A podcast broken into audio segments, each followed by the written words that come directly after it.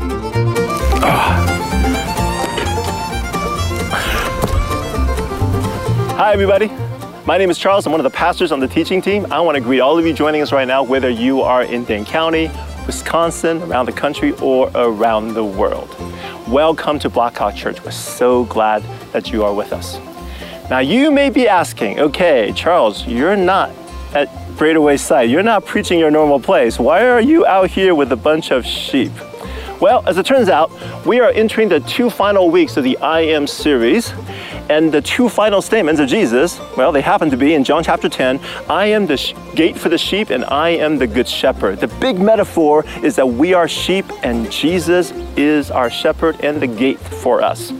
So we're talking about that these two weeks. And uh, you know me, I'm, I'm from California, city boy, don't know a thing about sheep. So I thought before I start preaching about sheep, I should get to know a bit more. So, so I came out to Kim and Greg's farm to hang out with their sheep. Hey guys. Sorry. Yeah, Ooh, yeah.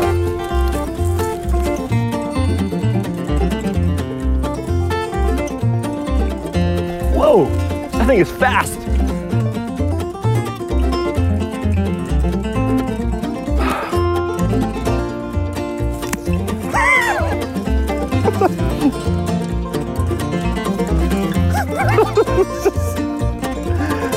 Yeah. Hello, how are you? No, no, no. No, no, no, no, no, no, no, don't do that. All right. Well, no, when you touch the ground, she wants to move. In the air, you don't move. Come to the ground. Oh, no, no. how are you doing?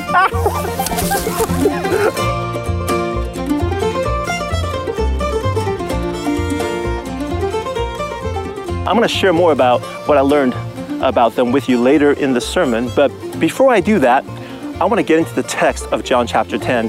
And to do that, I need my big screen TV so I can, like, you know, show you the text and stuff. For that, we need to go back to Braidaway.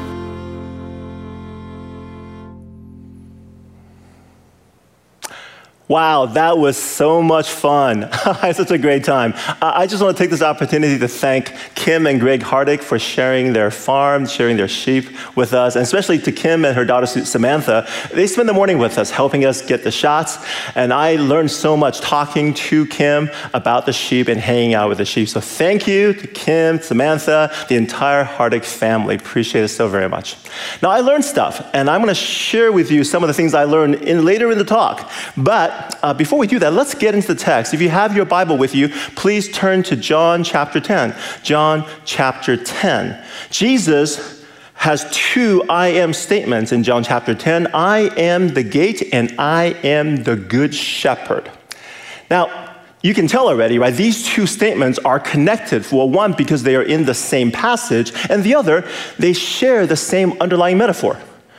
God is shepherd, and we are sheep.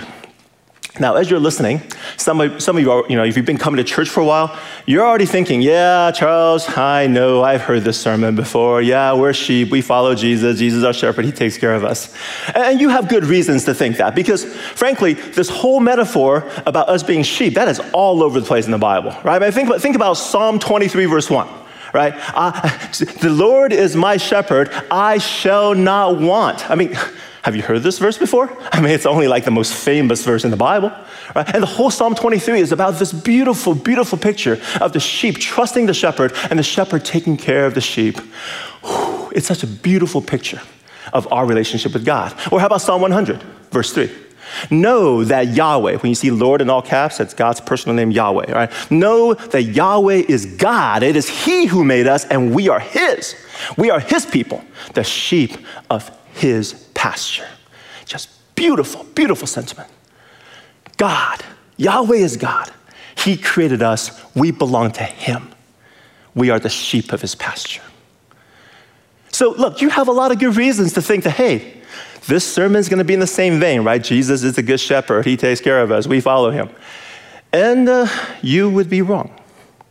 Because that's not what's going on in John chapter 10. Uh, okay, now let me, let, me, let me just make sure I'm clear about this, all right? Jesus assumes that we all know this whole God is shepherd, we're sheep metaphor, right? He assumes you've heard and read Psalm 23 and you heard sermons on it. But that's not what's going on. in John chapter 10. When Jesus says, I am the good shepherd, he's not saying, Oh, hey, I'm your shepherd, be my sheep, I'll take care of you. No, no, no, no. I am the gate, I am the good shepherd. They're not encouraging words in John chapter 10. No, they are fighting words. Intrigued? I hope you are. Let's go to verse 1. Very truly, I tell you, Pharisees, anyone who does not enter the sheep pen by the gate, but climbs in by some other way, is a thief and a robber. All right, let's stop right there. Who is Jesus talking to? Go ahead, yell at the screen. It's not weird at all. Pharisees. Can we come back? Thanks. Pharisees. Good. So, who are the Pharisees? The Pharisees are the religious leader of Israel. They are the people who are really known for their piety. They, they, they know the Bible inside out, and they really know about the religious rules that people are supposed to follow. So, question number two Why is Jesus talking to the Pharisees? Well, clearly, we have to go back to chapter 9 for that, because clearly, the story doesn't begin in chapter 10. So if you have your Bible, please turn to John chapter 9. Please turn to John chapter 9, or, or you know, thumb your way back to John chapter 9. I don't have time to read the whole chapter. What I'm going to do is I'm going to retell the story, and if you can just kind of follow along as I'm talking, okay, just as I'm talking, just follow along. So, John chapter 9, the story begins easy enough. Jesus and his disciples, they, they, they run into a guy who's blind, and Jesus decides to heal him. So, Jesus being Jesus, he, he spits on the ground. He takes the saliva, mixes it with dirt, turns it into mud, and then smears it on the blind guy's eyes. And he says, Go wash it off. So the blind guy, he goes off and washes it off, and boom, his sight is recovered. He can now see. So, hoo hoo, miracle, right? Glory to God, hallelujah. everybody's excited, right? Well, there's a problem. The problem is, this happens on a Sabbath. Now, Sabbath is a day for rest, it's, it's, a, it's a religious day for rest. And so now we have a problem. We have controversy. Huh. We have God doing a miraculous healing, but it happens, on Sabbath. So this is where the Pharisees step in. The, Pharisees, this is their job, right? This is their job. People are confused because if it's okay to heal somebody on the Sabbath, maybe it's okay to heal and do other things on the Sabbath. So the Pharisees come in, but they're also divided because their theology tells them that the power to heal comes from God, but people who break the Sabbath, they do not come from God. So now they're stuck, right? They're caught. They're divided among themselves. So, what is the solution? What is the solution? Well, it's easy if you know how a hardened, rigid mind works. All right? It's simple. Power to heal comes from God. Breaking the Sabbath, not from God. Well, maybe there was no healing in the first place. Okay?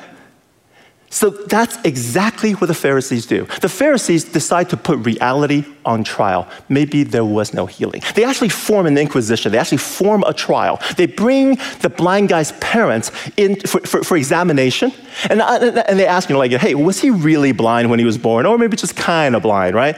And, and the parents are like, hey, we know exactly what's going on. We don't want any part of this. So they say, yeah, he was blind when he's born, but you know, you got to talk to him. He's old enough. We don't know anything more about this.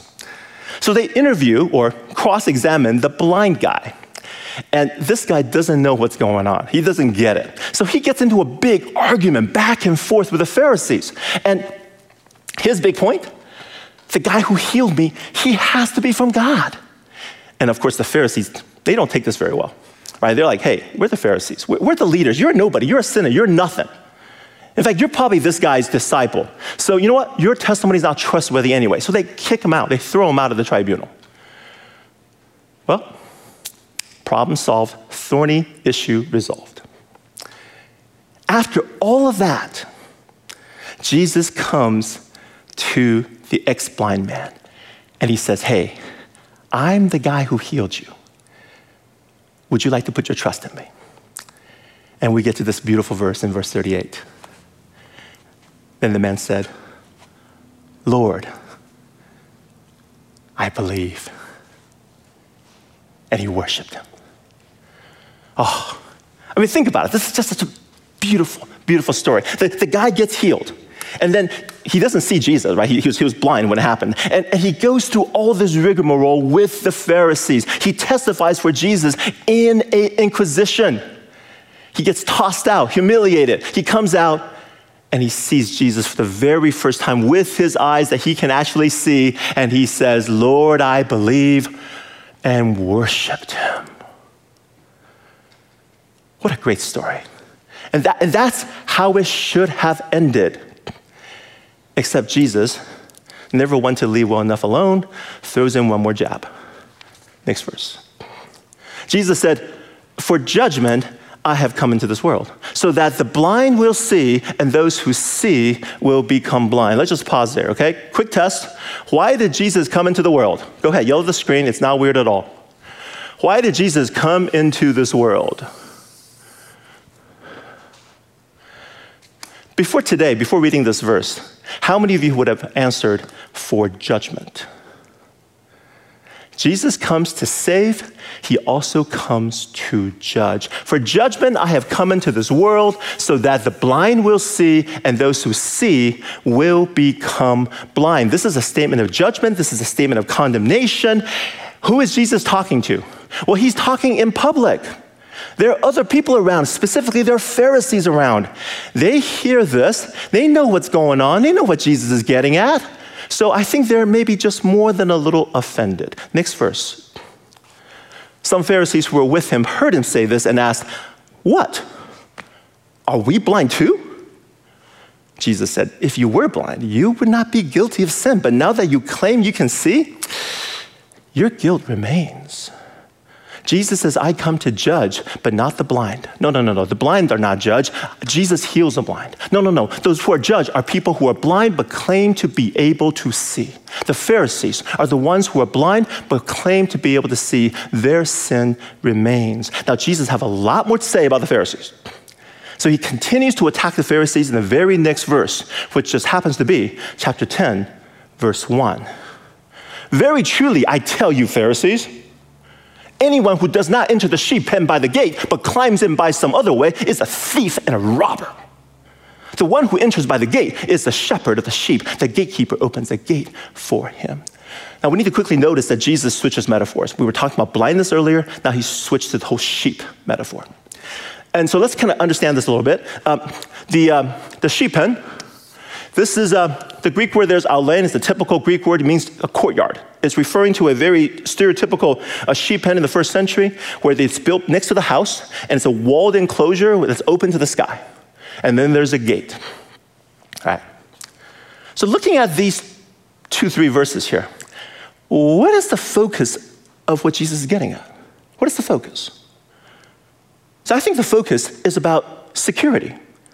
The focus is on the security and the well-being of the sheep, right? Because right, there's threat, there are threats, right? There are threats. There's a thief, and then there's a robber. So what's going to protect the sheep? That's really the big question. That what's going to protect the sheep? Well, there's two mechanisms for protecting the sheep in the first century. Number one is that there is a gate guarded by a gatekeeper. And that gate and the gatekeeper only allows the true shepherd to come in, discriminates so that the thief and the robber, well, they have to climb in by some other way. That's mechanism number one. Now, for mechanism number two, we go to the next sentence. And the sheep listen to his voice. He calls his own sheep by name and leads them out. When he has brought out all his own, he goes on ahead of them, and his sheep follow him because they know his voice. But they will never follow a stranger in fact, they will run away from him because they do not recognize a stranger's voice. The second mechanism is built into the sheep. The sheep recognizes the voice of the shepherd. So Jesus just really lays out the two security mechanisms protecting sheep in the first century. There is the gate, and then there is the relationship between the sheep and the shepherd. And Jesus says, I am the gate, I am the shepherd. Jesus claims to be both of the security mechanism for the sheep. Now, in verses 7 through 10, we're going to get to I am the gate. That's next week. Today, we're going to jump down to verse 11. We're going to look at I am the good shepherd. So let's go to verse 11. I am the good shepherd. The good shepherd lays down his life for the sheep. The hired hand huh, is not the shepherd and does not own the sheep. So when he sees the wolf coming, he abandons the sheep and runs away. The man runs away because he is a hired hand and cares nothing for the sheep. Simple comparison owner shepherd, hired hand. One cares about the sheep, one does not. Now, this comparison, this tension right here, it's, it's totally clear to everybody in Jesus' days because everybody in Jesus' days, either they own sheep or they know somebody who owns sheep. And you always have this problem as an owner of sheep, right? I can do the shepherding myself, but if my flock gets too big, I need to hire some shepherds. So, how do I get shepherds that care about my sheep as much as I do? That's a major problem, a major tension. Some of you who own businesses, I think you, you, you recognize some of that tension. Well, as it turns out, this owner shepherd tension, it's a really big theme in the Old Testament prophets. The Old Testament prophets repeatedly talk about how God is the owner and how ancient Israel is the flock. And the leaders of Israel, they're the shepherds for hire. And the owner is not happy with the shepherds. Ezekiel chapter 34 is all about this owner shepherd dynamic. Let's jump in. This is what sovereign Yahweh says Woe to you, shepherds of Israel, who only take care of yourselves. Should not shepherds take care of the flock? You eat the curds, clothe yourselves with the wool, and slaughter the choice animals, but you do not take care of the flock. You have not strengthened the weak or healed the sick or bound up the injured. You have not brought back the strays or searched for the lost. You have ruled them harshly and brutally. So they were scattered because there were no shepherd and they were scattered. They became food for all the wild animals. My sheep wandered over all the mountains and on every high hill. They were scattered over the whole earth, and no one searched or looked for them. God, the owner, is mad. He is angry because we have these lazy, selfish shepherds who don't do anything. Oh, they enjoy being the, being a shepherd. They eat the curds, right? They, they wear the wool. They have barbecue lamb shanks. They eat the sheep. But when it comes to taking care of the sheep, they don't do anything. So the, as a result, the sheep, they're, they're, they're injured, they're hurt, they're attacked, they're lost, they're scattered. So what's God gonna do? What is God gonna do? God says, I'm gonna fire these shepherds. This is what sovereign Yahweh says I am against the shepherds and will hold them accountable for my flock. I will remove them from tending the flock that the, so that the shepherds can no longer feed themselves. I will rescue my flock from their mouths, and it will no longer be food for them. God is against the leaders of ancient Israel. God is against leaders who don't take care of the people, but profit off of them. God is against shepherds who eat the sheep. And so the Old Testament prophets announces that a day is coming when the leadership class of Israel is going to be replaced. Okay. So who will actually do the shepherding? Who will actually take care of the sheep? For this is what sovereign Yahweh says I myself will search for my sheep and look after them. As a shepherd looks after his scattered flock when he is with them, so will I look after my sheep. I will bring them out from the nations and gather them from the countries, and I will bring them into their own land. I will tend them in a good pasture, and the mountain heights of Israel will be their grazing land. I myself will tend my sheep and have them lie down, declares sovereign Yahweh. God says, I'm the owner, I'm the shepherd. I will care for them. I will gather my, my sheep from all over the place they've scattered, bring them back, bound them up, heal them, put them in a good pasture, feed them, and take care of them. So that's the solution, right? Fire the shepherds. God, the owner, is going to take over and be the shepherd. It's all very clear, right? Until you jump down a few verses, and this is what it says here. Verse 23, Yahweh's talking. Yahweh says, I will place over them one shepherd, my servant David. Huh. And he will tend them. And he will tend them and be their shepherd. And I, Yahweh, will be their God. And my servant David will be prince among them. I, Yahweh, have spoken. Okay, now just let's get clear what's going on here. Right now it says, this seems like there's going to be another shepherd getting hired. His, his, his name is David. Now, this can't be the David the famous King David, because by this time David's been like dead like 500 years. He's really talking about a, serv- a descendant of David. Okay, so a descendant of David is going to be the shepherd over God's people. Okay, but just six verses earlier, didn't it say that God is going to be the shepherd over the people? So how can this be? Right? We have a descendant of David being the shepherd, and we have Yahweh being the shepherd. How can they both be the shepherd of the people? Jesus says, I am the good shepherd. If you guys, if, you, if you're there for the beginning of the series, when I explained the meaning of, Yah, of, of I am, we talked about how this phrase right here is connected to God's name, Yahweh. Right? That when he, Jesus uses I am, he is claiming to be Yahweh. He doesn't make it clear here because he's talking to the Pharisees who know the Old Testament really well.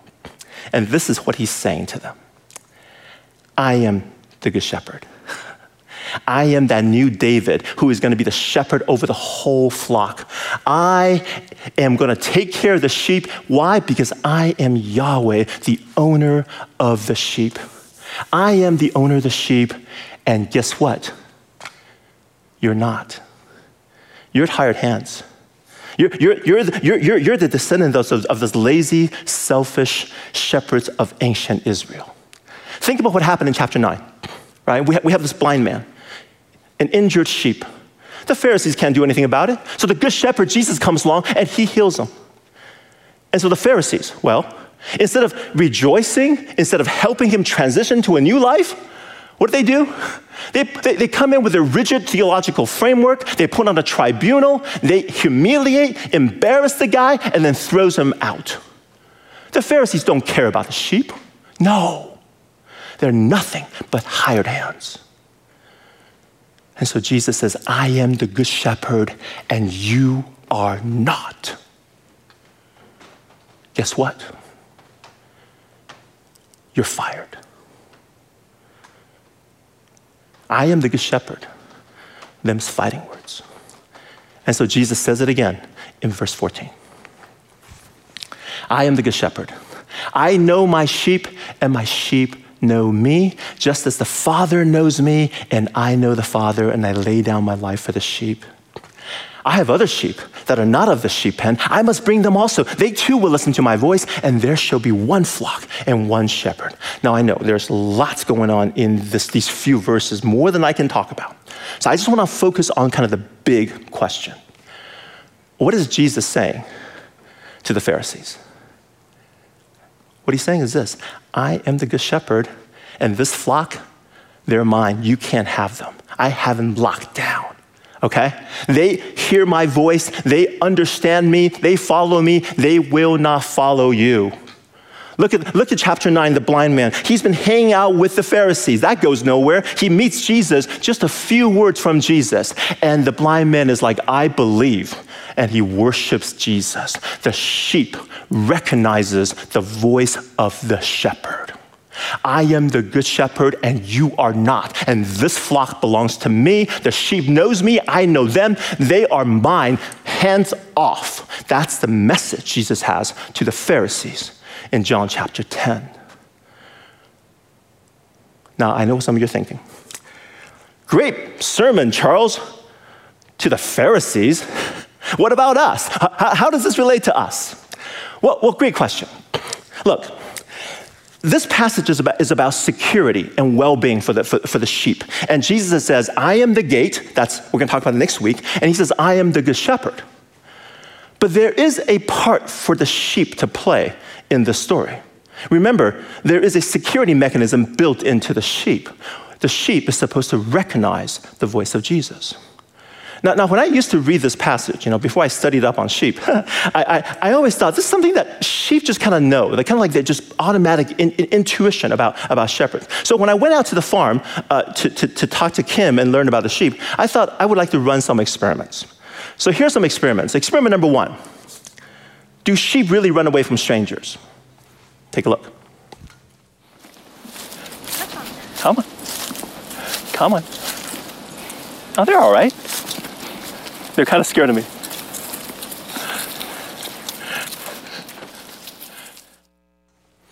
Okay, so that so far, what, what, what Jesus says holds true. Sheep ran away from me, they are afraid of strangers. But here's what I found it wasn't that hard to get them to follow me. Take a look.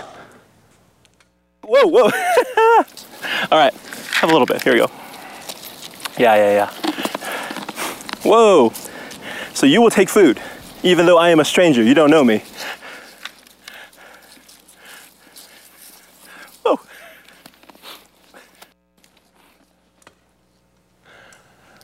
All it took was a bucket of corn. All right? If I had been a real thief, it would not have been very difficult to steal this flock. All right, so final test. Do sheep recognize the voice of the true shepherd? So Jesus says the sheep recognizes the voice of the true shepherd. Well, so we're going to do a little test here because Kim is their true shepherd. I'm the stranger. So um, uh, on the count of three, we're going to try to attract the sheep to us.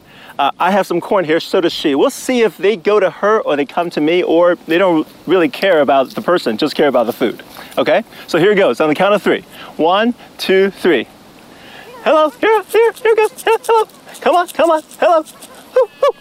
Hey, hey. Hello. Come over. Here, here, here. Okay. Come on, come on. Um, okay. Nothing happened. um, was Jesus wrong? Was Jesus wrong? See, we tried that multiple times. And by the way, Kim was not Mike. She was actually talking to the sheep. She was trying to get them to come to her. And, and, and it just didn't work. It just didn't work. The sheep didn't recognize her voice. Now, but there's it's more complicated than that. You see, you see, Kim tells me the story about how sometimes, uh, you know, you have a newborn lamb that gets abandoned by her mother. And so what she would do, she would take the lamb and she would bring to the house and would bottle feed and raise the lamb. And when that happens, the lamb recognizes her voice because they were bonded together. The sheep out there in the pasture, well, they're protected. They're inside the gated area, they're protected. So, no, they don't recognize her voice, but the ones who spend time with her do. So, here's what I learned that to recognize the shepherd's voice does not come naturally to a sheep, it's a trained behavior. Now, does that mean Jesus is wrong? Well, no, it's, it's, they just they raised sheep differently in the first century. In the first century, they didn't have a, a kind of a gated area for pasture for the sheep to run around. They didn't have, you know, when they run out of grass, they don't bring you know, you know ship in bales of hay for them to eat. No, they had to take the sheep from, from pasture to pasture, watering hole to watering hole. There's, there are thieves, there are robbers, there are all kinds of natural predators about, which means the, sh- the shepherd have to be vigilant. They have to hang out with the flock 24 7. They have time to bond. And the shepherd has the time to train the sheep to recognize his voice so they only follow him and they run away from strangers. This is trained behavior. So, what, that, what does that mean for us?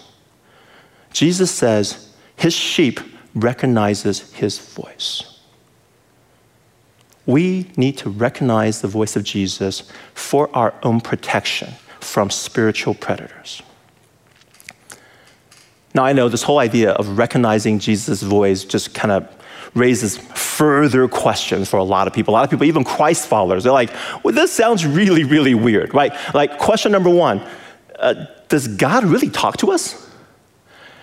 Uh, here's how I usually answer the question I say, look, if we truly believe that God exists, and we believe that He knows us personally and cares about us personally, and then, more than that, we believe that through Jesus Christ, we are joined together in a spiritual union with God, one with Jesus, and Jesus is one with the Father.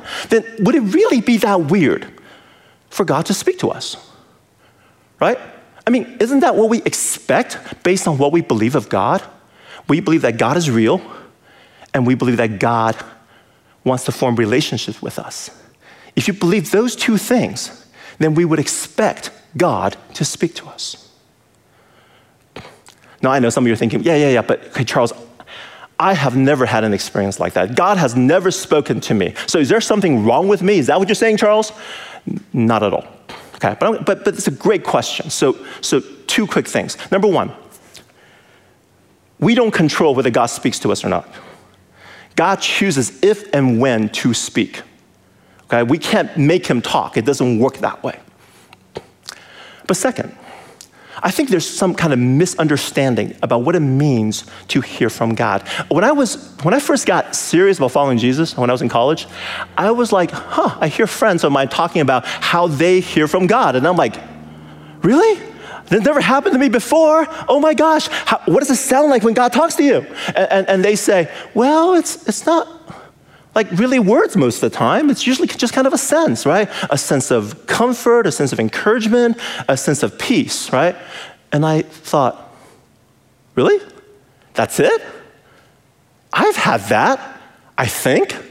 I don't remember because I, am not used to categorizing those things as God speaking to me. I think many of us, when we start thinking about God talking to us, we think about Moses in front of the burning bush and God's going, Moses, Moses. We're like, whoa, you know, we're expecting that. But that's not been my experience, nor the experience of anybody I talk to who say God talks to them.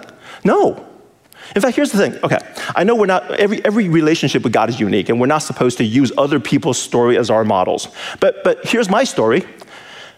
I can count on one hand the number of times I heard clearly from God, very explicit instruction or commands. Okay? And that's in over 30 years of following Jesus. I can count on one hand. The rest of the time, vague sensations. Now, I know what you're thinking.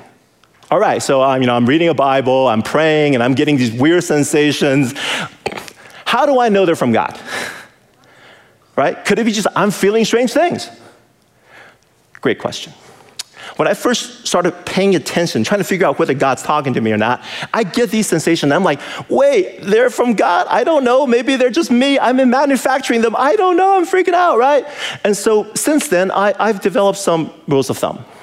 Rule number one relax.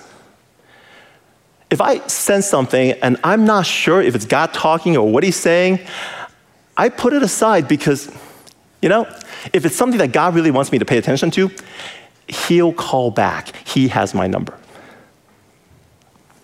Second, when I think God's saying something to me, I don't tell anybody. I don't tell anybody. Why? Because God has a tendency in my life to use other people to confirm what He's saying to me.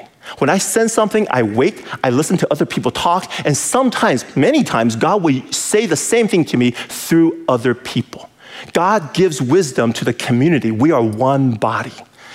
And in the same vein, I never use, oh, God told me to influence other people. I don't do that.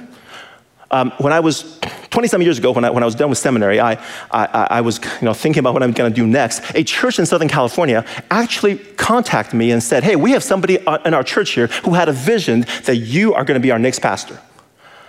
And I'm like, uh, Sorry, but God didn't tell me. Okay? So you understand how this works, right? God, when I feel like God's talking, He tends to talk to, the, to a lot of other people. If I'm the only person hearing it, I'm most likely hearing it wrong. Finally, over time, it gets easier to figure out and to recognize God's voice. It takes time. What I said earlier about, about the sheep recognizing the voice, remember? It takes bonding. It takes bonding time. We've been talking this whole, whole semester, the whole series, pray and read the Bible. What do you think that is?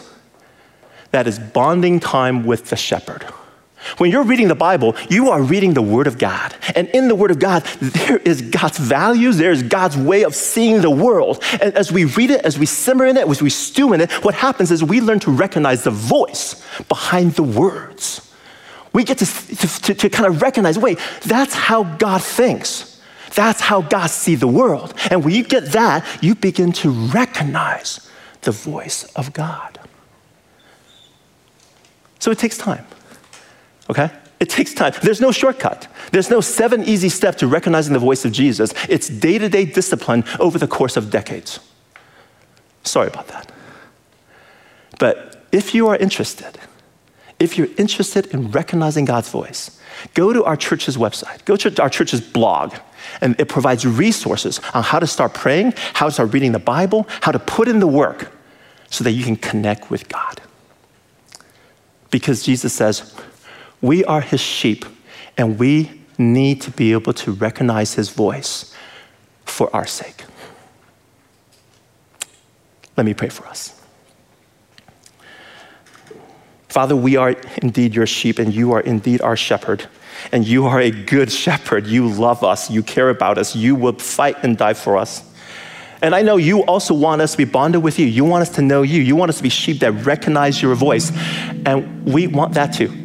And we sometimes don't even know how. We don't even know how. I mean, so many of us were like, we're never taught how to, how to listen. And, and so we're like, what do you sound like? Help us to begin that process. Help us to take steps to begin taking that process of learning to hear your voice. Help us to dare. It's a little scary. We, we, we, we, we, we, we confess that before you. So help us. We love you. It is in Jesus' name we pray. Amen.